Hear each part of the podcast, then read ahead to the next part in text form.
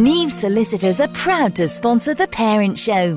The friendly team at Neves includes specialists who can guide you through all the legal ups and downs of family life. Visit nevesolicitors.co.uk. Neves Solicitors, your complete legal solution. A very warm welcome this evening to the Parents Show on Radio Verulam 92.6 FM. I'm Lydia El Khoury, and tonight's show is all about an incredibly important uh, topic for parents and for children. And actually, ironically, the lead is probably coming more from children on this topic. And it's one of the few good news stories at the moment. I think we can all safely say that there's a lot of not so good news out there. But the good news is that climate change is finally getting the exposure that it should do. And it is right in the centre of the media right now. Mainly thanks to Extinction Rebellion and the successful role that it's played in the clim- in bringing a climate emergency into being and um, and putting it in front of all of us. So tonight um, we're bringing a selection of fantastic people doing great work right on our doorstep here in St Albans to talk about climate change and families and what we all should be doing. And I'm really looking forward to talking to Kate Jeffery. She's a behavioural scientist uh, who's looking into the psychology behind why we aren't taking sufficient action against climate change. So I'm really curious to hear what Kate has to say. And then we're talking to local mom, Sarah Gillespie, and she's an environmental consultant, mum of three boys, and has decided that this is the most important topic in her family's life at the moment. So we'll be quizzing her about that in about 20 minutes. And last but very not least at all, we have Rani Taylor, local schoolgirl, and she's going to talk to us about her journey through um, climate change, where she stands on it, and she's going to give us parents a few tips on what she thinks we should be doing.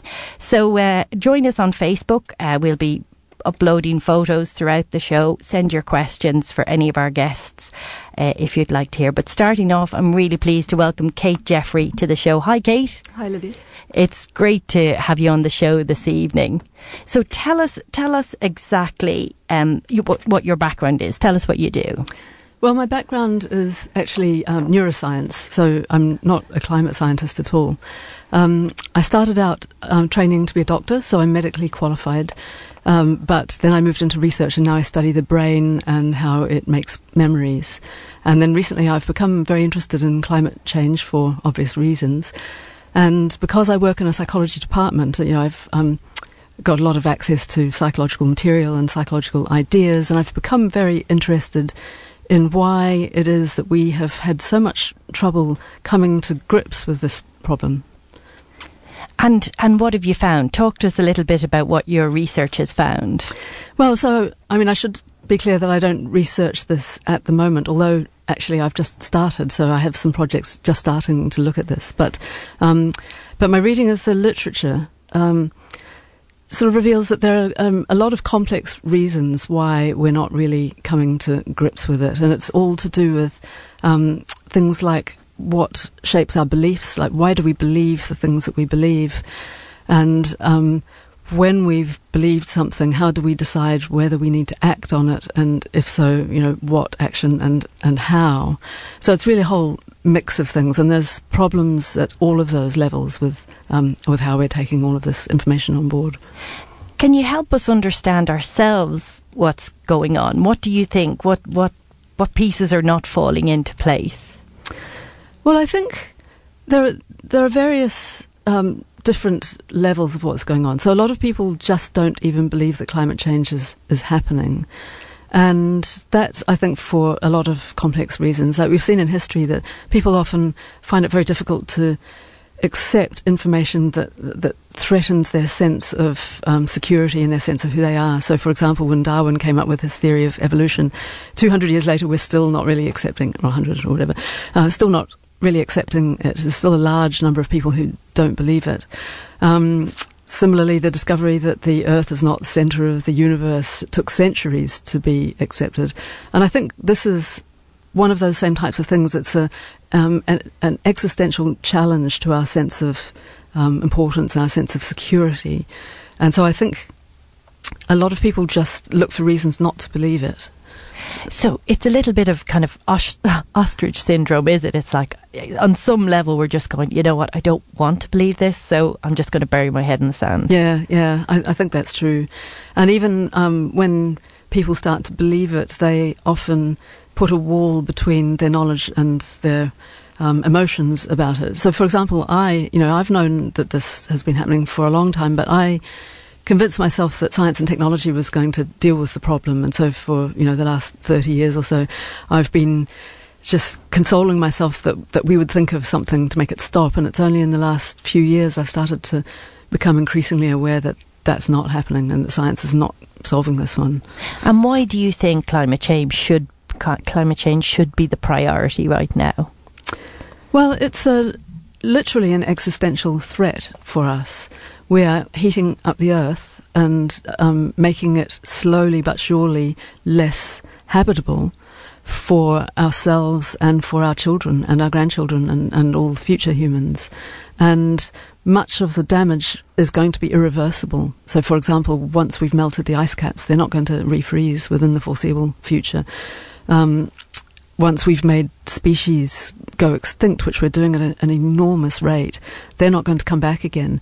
So we're really stripping the earth of resources permanently, and that's going to blight not just our lives but all future lives. So I think it's an incredibly important problem, and we really need to wake up and start dealing with it. And what would you say to parents out there who are who are burying their heads in the sand about it? What what what do you think they should be doing? Well, I think um, parents need to start to recognize that there is a problem and also to recognize that their children know about this and the, ch- the children often are more aware of it because they haven't had all of these years of thinking that life was just going to carry on the way it always has done. You know, children are much more receptive to new ideas. And I think children are getting very worried about this. And I think parents need to be ready to deal with those fears and to have a, a plan. I think children, they don't necessarily mind danger provided they feel that the people taking care of them have a plan for how to deal with it and how to keep them safe. Um, so I think parents need to think really carefully about that. And what what do you think about the situation and how it's escalated the Extinction Rebellion? Um, climate emergencies. I mean, we had one called in, in St Albans, right? The, the St Albans Council called a climate emergency. Um, what, what do you think? What's what's happened?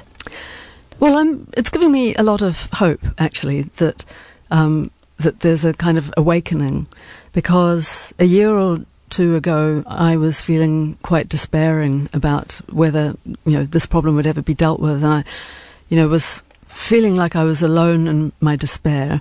And then when all of these things started happening, like the school strikes movement started, and then Extinction Rebellion started, and all of this stuff suddenly started happening, I realized I was not alone, and that actually many, many people have been feeling similarly dismayed. And, there's this sense for me that we're at a turning point, or maybe a fork in the road, and um, it's now or never so that was why I joined Extinction Rebellion. It, it, just it felt like a movement that was growing very rapidly, and I just thought, really, it's now or never. Um, and so let's make it now, or at least try. and the name, I, I, mean, it's it's it's so famous at the moment, and I think for some people it probably conjures up a little bit of fear, and for others, excitement, you know, possibility, hope, as you said yourself. What what do you think about it as a movement? Well, as a movement, it it's very um, challenging, I think, for people to, you know, the general public to accept this, you know, extinction is a frightening word, rebellion is a, is a frightening word. We're taught not to rebel. People like me have always considered ourselves to be law abiding, you know, so it's a bit of a weird thing. Um, but at the same time, I, I think extinction is not um, a wildly um, untrue word for what we're facing and maybe not in the immediate future, but certainly lots of other species are, are, are heading towards extinction rapidly. Uh, and, I, and I think that the fear associated with that word then justifies the rebellion because I think we have a right to rebel when we feel that we're threatened. And I, I think people are recognizing that we do have that right, that we don't just have to meekly accept our fate, that we, um, we can tell the authorities, look, we want things to change, and so that's what we're trying to do, really, to influence the authorities. And it's it's I've um, heard anecdotally from various people about Extinction Rebellion, and it's something that you mentioned is that that it's open to anybody, and I think people who thought they were the only person who felt this strongly about it have found a home, and also people who would who don't consider themselves rebels, as you said, have also found a home. But but um, and is it is it a is it a positive atmosphere to be in as a group?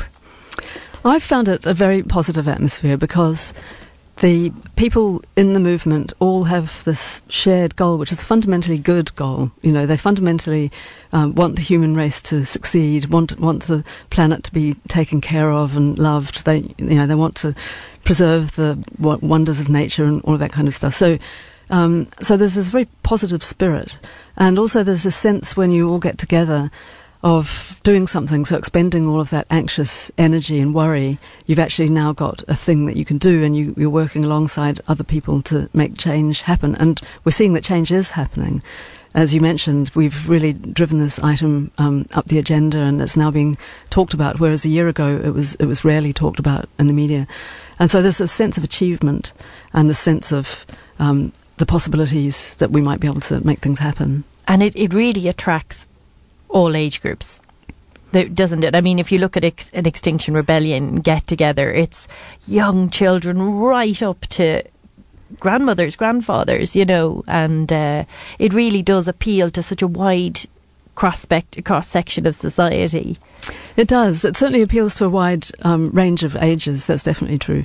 There has been some um, talk about the fact that it's not an entirely representative cross section of society. You know, if you do look at the protests, you do find that they, they tend to be predominantly white, predominantly probably um, politically left leaning, I would say, although I don't know of any data to support that. Yeah, well, I'm guessing. yeah. So, so I think we've got a lot of work to do to um, to reach out to other communities as well, and we're thinking about how to do that now. I think we're going to have to actively reach out.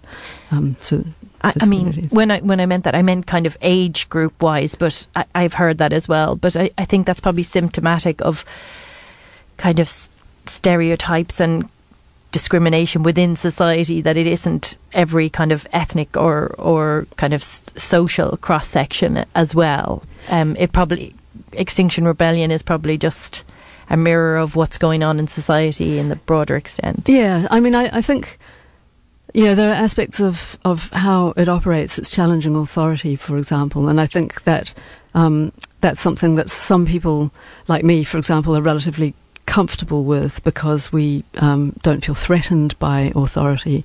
But I think for people who, for whatever reason, don't have a, comfortable coexistence with authority, they're not going to be attracted um, directly into the movement, and so we um, we need to um, show them that there are many things that you can do in the movement that don't involve challenging authority. And in fact, um, only a very small proportion of people in the movement actually get arrested or, or even break the law. Most of us are working behind the scenes um, with the outreach, you know, talking to local groups, talking to schools, talking to uh, politicians. There's, there's an enormous amount that can be done that's that's not, you know, challenging authority. And I think we need to publicise that a bit more. I th- and I think that's an important message for parents to hear. It's like it's not standing on. It's absolutely not standing on top of a tube in Canning Town. You know, it's it's a much much more nuanced and and uh, I suppose multifaceted approach, isn't it? Than than just that.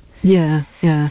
There are a lot of subgroups actually w- within it um, where people of a similar specialty get together. So we have just recently, me and some other scientists have re- recently formed a Scientists for Extinction Rebellion group. There's a Doctors for Extinction Rebellion group and lawyers, and um, there's an international group, and um, so many different subgroups. And there's there's this sense that there's a place for anybody in it, and it's a very welcoming organisation actually. Fantastic, and we will of course be putting some contact details on our on our Facebook page uh, if anybody wants to uh, sign up. But can I bring you back to the psychology, Kate? So, so on one level, it's a bit of being an ostrich, and is that why it took it so took lo- so long to get to the point that we're at now? And and what do you think changed in people's psychology you know, to make the whole Extinction Rebellion get the traction that it has so suddenly and so unexpectedly? Well, I I don't know for sure, but I can I can look at myself as a as a you know to get some ideas. And what happened for me was, although I have known intellectually that the greenhouse effect is a thing, and that the numbers on the scales on the graphs were going up and up and up and, and so on, it wasn't really until um, I noticed my own climate changing. So, for example, we had the fiercely hot summer that um, that it switched from an intellectual knowledge to an emotional knowledge. And um, I think that might have been the trigger for a lot of people. 2018 was a year when a lot of things happened. There were a lot of um, disasters around the world that were climate related, like the wildfires in California and, and Siberia, and uh, the floods in Queensland and Australia, and the cyclone that struck Mozambique, and you know the heat waves, and all all of these things came along um, one after the other. And I think people could relate to that kind of direct, visible evidence much more than they could relate to scientists showing them numbers and things like that. So, so I think that was part of it, and I think also the fact that people started to talk about it. Um, and prior to that time, nobody was talking about it. And people tend to take their cues from other people a lot in, in terms of trying to decide what's important. And so I think we all collectively thought, right, now it's important. And I suppose, do you think there was a role for Greta Thunberg in, in this? Do you think she was a catalyst? I do. I think she, um, she kind of, um, well, catalyst is a very good word, actually. She was, although she was one small person, um, I think society was ready for her. And in fact, she, you know, she was not the first there were there have been individuals, young people who have been um, campaigning on environmental issues before her, but there was something about the moment that she appeared, and you know the just the, the way that she did it, this solitary figure on her own outside the um, Swedish Parliament with her sign, you know, uh, that really captured the imagination and, and just ignited the, this whole movement. It was really incredible. But, you know, Extinction Rebellion came up at the same time, and so it clearly was fermenting as well. So I think um, the forces were aligning, as it were, for society to sort of start to recognise all of this. It was just a, a, turning point in history, I think. And hopefully, one we'll just keep moving forward with and and positively in a positive sense. Yes, I think th- I think this is only the beginning. So raising awareness um, of the problem is the start, but of course we have to solve the problem, and that's a much harder problem to solve because um, it's a global problem. And what it's going to ultimately require is for you know all seven and a half billion of us to change the way that we live, and it's very difficult to change seven and a half billion people is just a very difficult task. Yeah. and you know, we have been trying for a long time. And I think if it's going to happen, it's going to we're all going to have to do it together. Absolutely, and and it ha- and it has to be government led, doesn't it? I mean, there has to be a will at the top to to make this change happen. Absolutely, I think that's the thing that's different from previous environmental movements is this focus on the authorities because we've seen that trying to encourage individuals to change works. It works a little bit, but it doesn't work at nearly the scale that we need, and people won't be willing to to make changes that that you know. Um, disadvantage themselves unless they can look around and see everybody else is making the same changes. So, for example, in the Second World War, um, people were, were willing to make enormous sacrifices to their lifestyles. Um, but they did that because they could see that everyone else was doing it too. It was a kind of feeling that we were all in it together type of thing. And I think we need that type of mentality, except it has to be on a global scale. So it's going to be quite a challenge. Definitely, and it needs good good politicians modelling good behaviour, doesn't it? It does. And good solid laws behind them. Kate, thank you so much for joining us. I could talk to you for an hour, but we'll just have to get you back another time. Thank, thank you, you, very much for joining us on The Parents Show. Welcome. Thank you, Bobby. Welcome back to the Parents Show on Radio Verulam 92.6 FM. I'm Lydia El Khoury, and tonight's show is all about an incredibly important topic. We're talking about climate change, and we're talking specifically to young people, mums, and experts in the St Albans area who've been doing fantastic work to bring this to the centre of everybody's attention. So we just talked to Kate Jeffery, who's a behavioural psychologist, about why it is we're doing so little about this up to now. And now I'd love to welcome Sarah Gillespie into the studio. Hi, Sarah. Hi there. It's lovely to have you on the Parents Show. Um, so, Sarah's a mom of three and you're an environmental consultant. Yeah, that's right. Yeah. So, tell us a little bit about your, your climate change journey. Yeah, well, um, I, have always been interested in the environment, and I studied it at university, um, and then I subsequently went into an environmental career, um, and I'm a chartered environmentalist. That, that is actually something that exists. Um, so I'm sort of marinated in in environmental issues um, and looking at what the challenges are in the built environment and how we can um, overcome those in a built environment context is sort of my, my, my background and where I come from. So I've always been, you know, love it, you know, a, a planet lover, I guess. Um, but increasingly, I've just become more and more concerned about um, inaction on climate change. Um, so I've I've for many years been petitioning, you know, every petition that comes up, I've signed it, you know, I've been on marches, um, because I, I learnt about this 25 years ago at university, um, and, and nothing seemed to happen. Um, and so I've sort of reached this point, um, and as Kate was alluding to earlier, it's kind of, there's this groundswell now, thank goodness, um, in the past year, where it, it feels like as individuals, we have some some means, some mechanism to try and influence a government in a way that will get them to listen.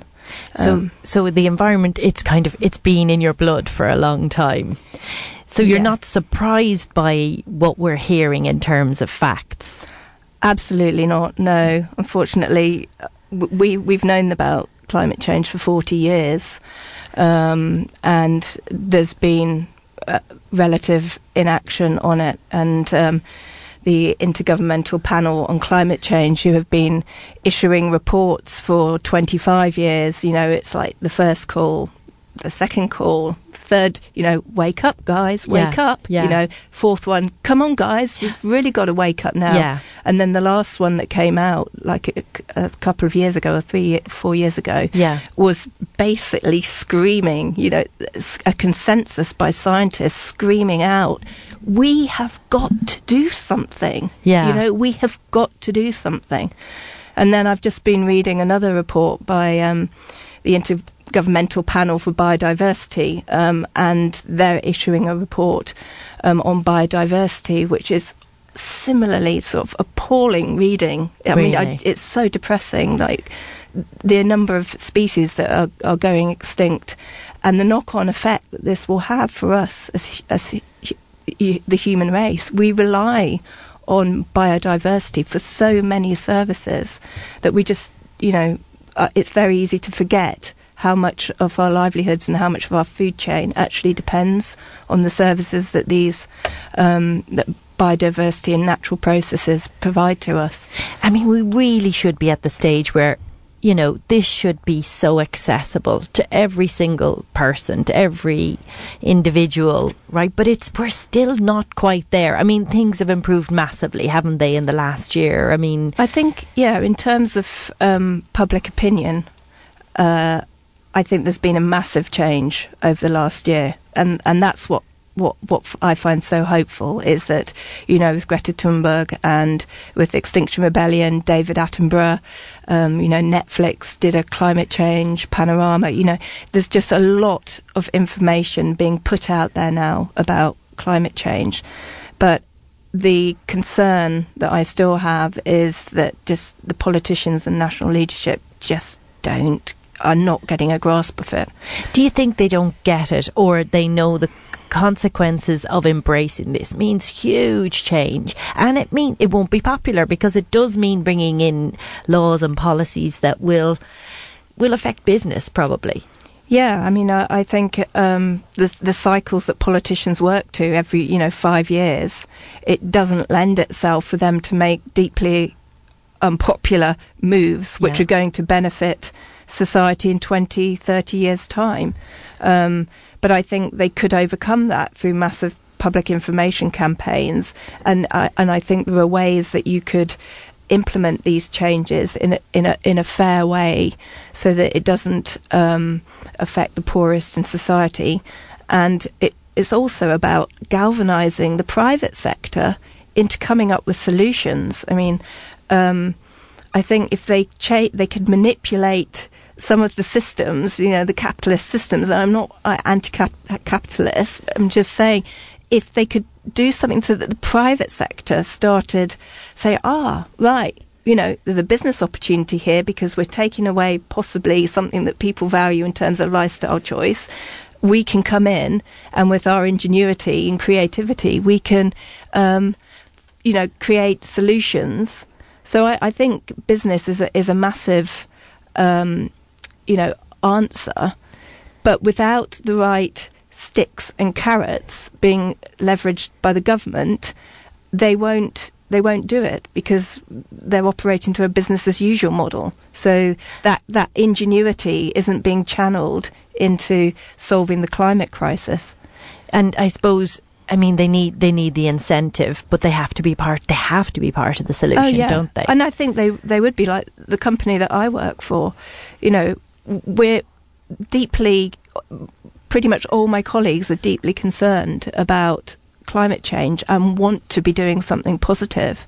Um, but unless you've got clients coming to you asking for you to do something, you, you can't you can't do a, a huge a huge amount. So it's it's about changing all levels of society to generate you know that change and i think it could actually be a really positive change for the better i i, I don't think it's doom and gloom Fantastic. Tell me, Sarah, what was was there an epiphany? Was there a moment when you decided this is it? You know, this. I mean, you've obviously clearly always cared about the environment, but what what changed?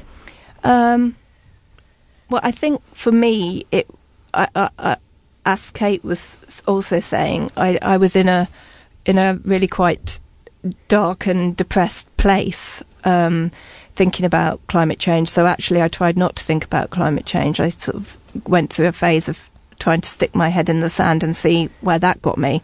But then it didn't, you know, get us anywhere.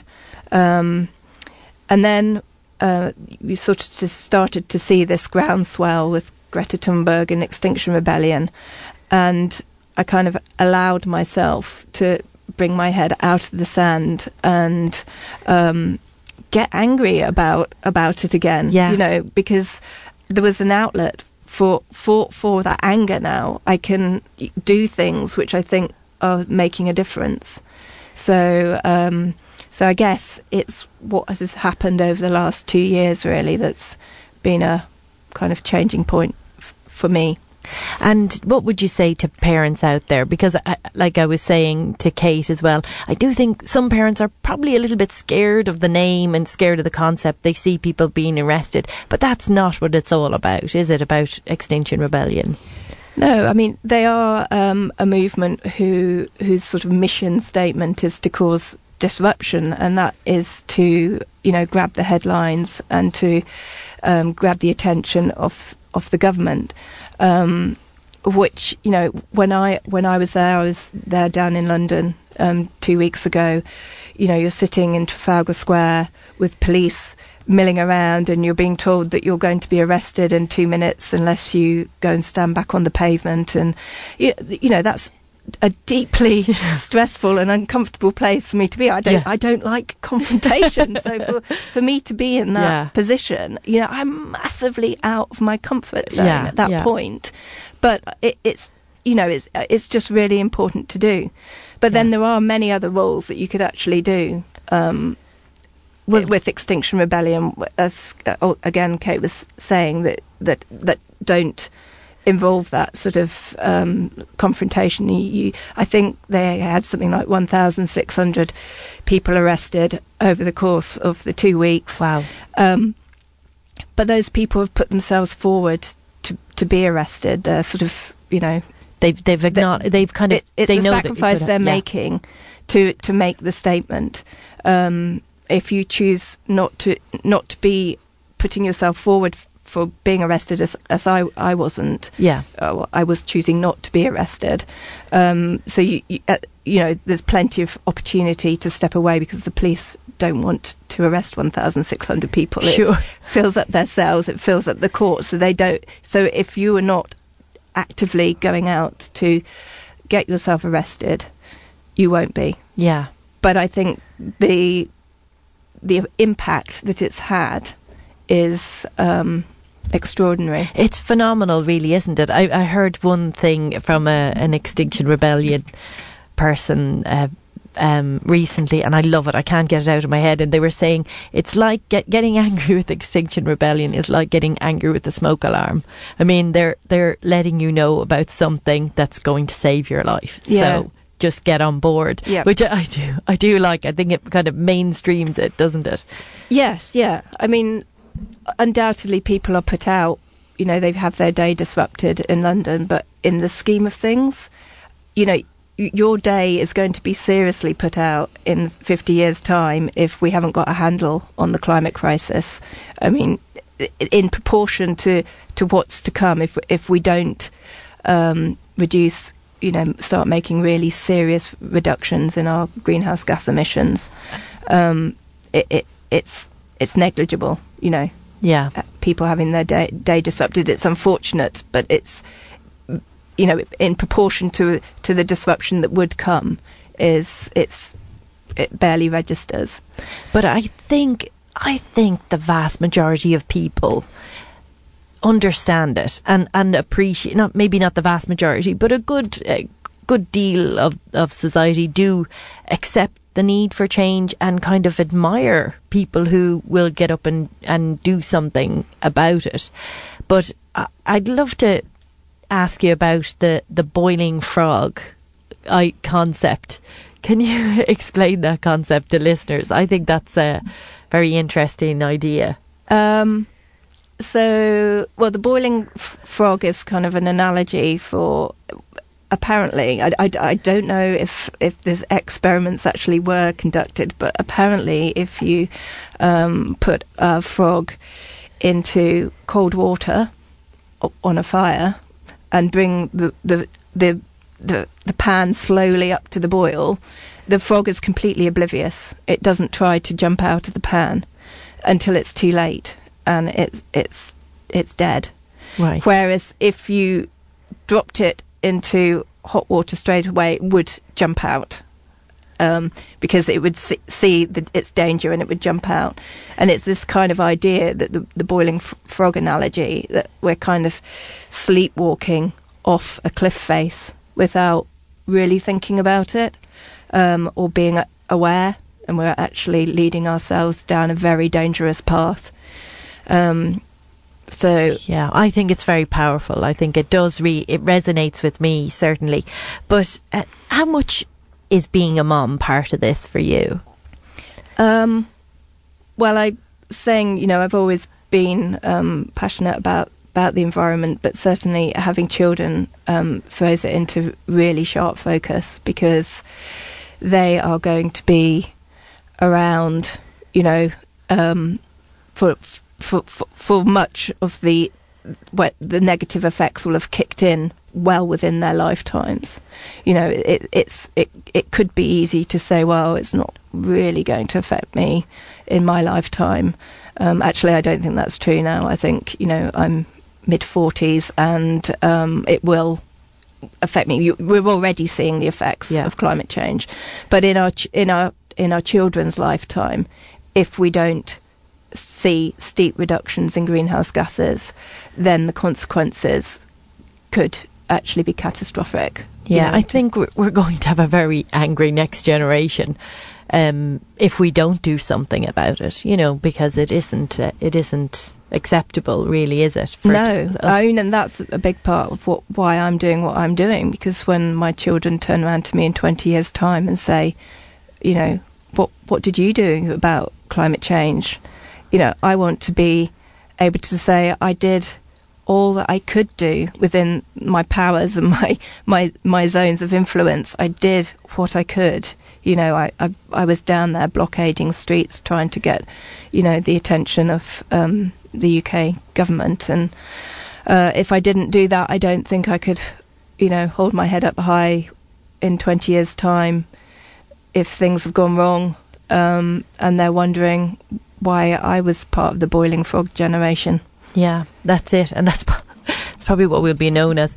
But the um, tell, tell us about other parents because uh, what do you think other parents should be doing? I mean, we're we've gone past the point of paper straws and you know even just your your kind of domestic recycling that is it's just the tip of the iceberg isn't it yeah well f- for me i mean i do what i can within my own home to make me feel like I'm I'm making a difference exactly where I can, where I've got direct control. But um, I think unless you're getting politically active about it, you are not doing everything that you can do. And I think if if you think making individual actions at home is sufficient, I don't think it is. Um, I'm not saying that you have to get down onto the streets and block streets or join up to Extinction Rebellion exactly. You could, but I think you have to start being um, more politically vocal. Be that writing to your MP, you know, joining marches, signing petitions, basically letting the politicians know that you think that this is uh, an important issue um, and it, it's good to see now that you know some of the major parties are actually responding and developing manifestos with uh, you know more um, ambitious climate pledges than the government has currently signed up on. And so just applying that sort of pressure to uh, our MPs and letting them know that this is something that you might vote on is already we're already starting to see it having an effect and and and turning itself into manifesto pledges.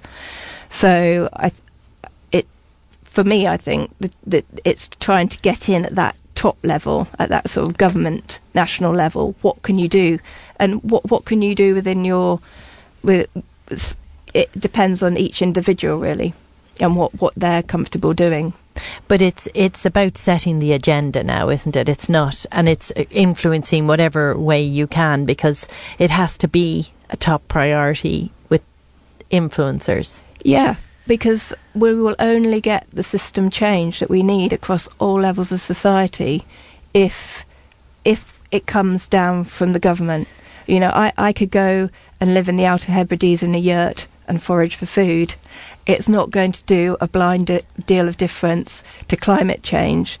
As you know, we we all need to be in it together, um, and that requires like leadership at the government at the international level, so that everyone's everyone feels that their sacrifice is contributing to a bigger a bigger change. Yeah. Absolutely.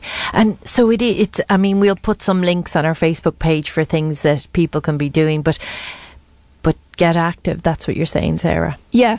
Yeah, start just trying to influence at that at that sort of national level. See, you know, sign sign up to Greenpeace, sign up to Friends of the Earth, get involved in their campaigns. Um, you know, c- come and join Extinction Rebellion, check out one of the um, their meetings, and and and and just it will open your eyes to things that you can do, and you can find things that you do feel comfortable doing. Fantastic, Sarah Gillespie. Thanks a million for joining us on the show this evening. Welcome back to the Parents Show on Radio Verulam 92.6 FM. And tonight's topic is really one of the most important we can possibly imagine at the moment, and it is climate change. And we're coming at it from all sorts of angles. So we've had Kate Jeffery on speaking about um, behaviour and why we haven't acted sooner. And we just had mom, local mom Sarah Gillespie on talking to us about her journey. And now a very, very important voice to have. We have Rani Taylor in the studio with us this evening. Hi, Rani. Hello. It's lovely to have you on the Parents Show. So, tell us a little bit about um, your. You go to local school. Tell us what school and what year are you in? So, I'm in year nine at Beaumont School. Right. So, not too far from where we're sitting no. now. Great. And tell us, is it is climate change a, a topic that's important to you? It's becoming increasingly more important to me and some of my friends as it's going to affect our future and everyone's future really. How how did it come onto your radar? How how did you get attracted to it as a topic? As a family, we watched Planet Earth as like it tells you a lot about the planet, but it really showed the damage of single-use plastic and how it impacted our environment. And we, at that point, we kind of decided as a family we needed to change our uses of single-use plastic. So you're not on your own. You're you're not trying to convince your parents to do the right thing. You're all doing it together. Yeah. Well, that makes things a lot easier, yes, right? Yes, it really does. And do you find that's the case with your friends too? Are they in the same position? I think they are, but they do struggle with different things because obviously our teenagers, as my age, we like people like branded clothes, which can impact our planet, and people don't realise the effects it's really having until now, which it's becoming too late in the end. And tell us, how, how would you hear about this, about kind of branded clothing damaging the planet and things like that? How how is it on the on the grapevine with you and your friends? Yes, I don't wear as much branded clothing as some of my friends do, but I would definitely recommend not buying as much. And you can buy some, but use it and don't just use it for one occasion. And definitely buy less and buy well. And do you would you go so far as going to secondhand stores? Yes, I definitely do go to secondhand stores, and my mum does as well, which helps because I wear quite a lot of secondhand clothes from charity shops and hand me downs from neighbours, cousins, that sort of thing. That's brilliant. And of course, it makes such a huge impact because it feels like we're kind of spiraling out of control a little bit, Yes. isn't it? We all can't keep buying at the same level that we're buying at now, right? And and and are your friends on a similar wavelength? Uh, I would say that some of them are, others still don't really realise the impact that it's having on our planet, and I have spoken to them quite a bit about what's actually happening, and they are very like they want to do something to help, but can't always do that. And what does does school have a role to play in all this for you, Rani? Um, I would say that school obviously educates us about global warming as it's part of the science curriculum, but I would say that when it came to coming going on this much that I went on the school strike, my head of year was very supportive of it, but didn't authorise the absence, which caused some of my friends to drop out of it because they didn't want to like lose their school record of attendance. So t- talk start at the beginning with the school strike. So when was that, and and how did you get involved? It was the 20th of September, and um, we went down to London with a couple of my friends and people from different years and parents. And we went first went into St Albans and protested around the clock tower. And then we went into London on the tube and we protested in the park and and around Parliament. And what? How, how long were you there? How long did it take? Um, we were there for most of the day, so starting in St Albans, we probably got there for about nine, and then came home about four o'clock. So How did you feel about it? Your absence being recorded. I felt that it was very good as teachers took notice that I was on absence, and as my friends knew, they told the teachers, and everyone found out about it. And it helped because people now know that I do go on strike, and it helps um, other people and probably encourage them to do a bit more and realize that it's actually becoming real, like it's not just talk. Fantastic. And and when when are, when is the next strike coming up? I mean, is it? Do you plan to kind of continue to go on them? Obviously, it depends on the time, but I do try and go on as many strikes as possible. Yeah. And I, I'm I'm I'm so pleased that schools are supporting that. I know Yeah. m- my son's and daughter's school in Fleetville. They, they, the headmaster has has have give, has given them permission to go on strikes if they want, which is, I mean, it really shows how it's kind of reached the mainstream, hasn't it? It's Mhm. not a crazy idea to go on strike as as a a young a young girl. And do you are, are is it a conversation at school? Are teachers talking about it too? Um, not so much teachers, but there's a lot of students talking about what it actually is and whether they should actually be doing something about it and what they can actually do to do things to help. And for you, what, what is the most important part of this topic? What is your priority when it comes to climate change? Um, my priority would be going on as many strikes, which would help get the government to listen and not just talk about it and actually take real action on it. Um, and it's very good that we all recycle, but I, I was first told about this like reduce and then reuse first. So we must stop producing so much plastic in the first place, and we need the government and big companies to help us with this to make the changes too, because we're not all going to do it on our own. Absolutely, absolutely. So you're thinking of it on a few levels. You're thinking in your house, in your community, but you're also kind of thinking on the Yeah. on the government level, which is fantastic. That's really it's really great. And how do you feel? Obviously, your parents are very much on board with this, but what do you feel about our generation? What what would you say to our generation about the lack of action so far? I would say there's lots of parents who do do help because they realise that children, their children will be affected, and I think there's lots of parents who don't have children who still help. But I would say that we all need to do it and carry on doing it, even if it's at the moment not really taking it, not really going anywhere. You still need to carry on doing it and not just give up. That's it. So no no chance for giving up. And how important a role do you think parents have in in the whole climate change awareness and action? I think they have a major part because obviously a parent can control their children. So if their children wanted to go on the climate strike and the parent is saying no, then the child has to listen. So I think the parents play a major role in this and allowing your child to do what they believe in, and hopefully the parents should believe in it too. It would really help the child get anywhere, and the parent hopefully would see why they're doing it and what benefit it is having on the child. And if you had some simple suggestions, just everyday things that you think that parents could be doing to just make children more aware. I think swapping out items, so having plastic water um, plastic water bottles to like water bottles that you can refill, and explaining to the children why they're doing it because it's so good telling saying that you've got a new water bottle, but the child might not actually know why you're doing it. And other things you could do is switch shampoo in plastic bottles to soap bars, which I recommend are really good. Ah, so you're a soap bar user. Yes.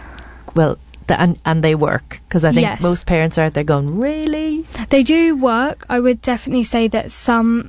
Um, so for my hair, it's very thick. So soap bars sometimes don't work, but I do use the natural, th- um, natural shampoo and conditioner from the refill pantry, which is really good, and refill it in um, metal containers, which we take back every time and reuse because I think it's much better than having plastic bottles every time you run out. Absolutely, because it's it's just not sustainable, is it anymore? So that's a brilliant tip for parents. Get up to the refill pantry and and just refill. Or is it? Can you do every kind of plastic thing? Uh, anything that comes in a plastic bottle there? Uh, yes, you can do a lot of things. So you have oils, you have seeds, you have um, porridge, you have shampoo, you have conditioner. There's lots of things there, and from toothbrush toothbrushes which are made out of plastic, you can get bamboo ones there, which are much better. for the environment. Yeah. Yeah, excellent, excellent. Any any last tips, Rani, for parents apart? Like there, that's excellent help with with avoiding plastic. Plastic seems to be one of your um, core topics. Yes. um, I would just say carry um, try and recycle as much, and I'd also recommend for different age children. So for like little children, the Lorax is very helpful and very imaginative and animated, which would help the child understand. And for teens, I highly recommend the Fashion's Dirty Little Secrets by Stacey Dooley, which I watched and actually realised what was actually happening because facts and figures aren't given out very often and Stacey Dooley really put it there and I really realised what was actually happening. That's a brilliant tip as well. So, Stacey Dooley, parents get your children to watch it, and actually, parents watch it too. hmm I didn't know about that. Okay, I hope it's on catch up. Yes. Brilliant. Any last thoughts, Rani? Uh, don't think so. That's you've given us some great advice there and great food for thought, particularly for parents, because uh, I think the responsibility Mhm. is ours to, to Yes. get and take some action. Mhm. Brilliant. Um, do you want to do a shout out to anybody while while you're on air? Uh, shout out to all my friends at Beaumont and mum and brothers and dad. Lovely, lovely stuff. Okay, Rani Taylor, thanks a million for joining us on the Parents Show this evening. Thank you. Neves Solicitors are proud to sponsor the Parent Show. The friendly team at Neves includes specialists who can guide you through all the legal ups and downs of family life. Visit nevesolicitors.co.uk. Neves Solicitors, your complete legal solution.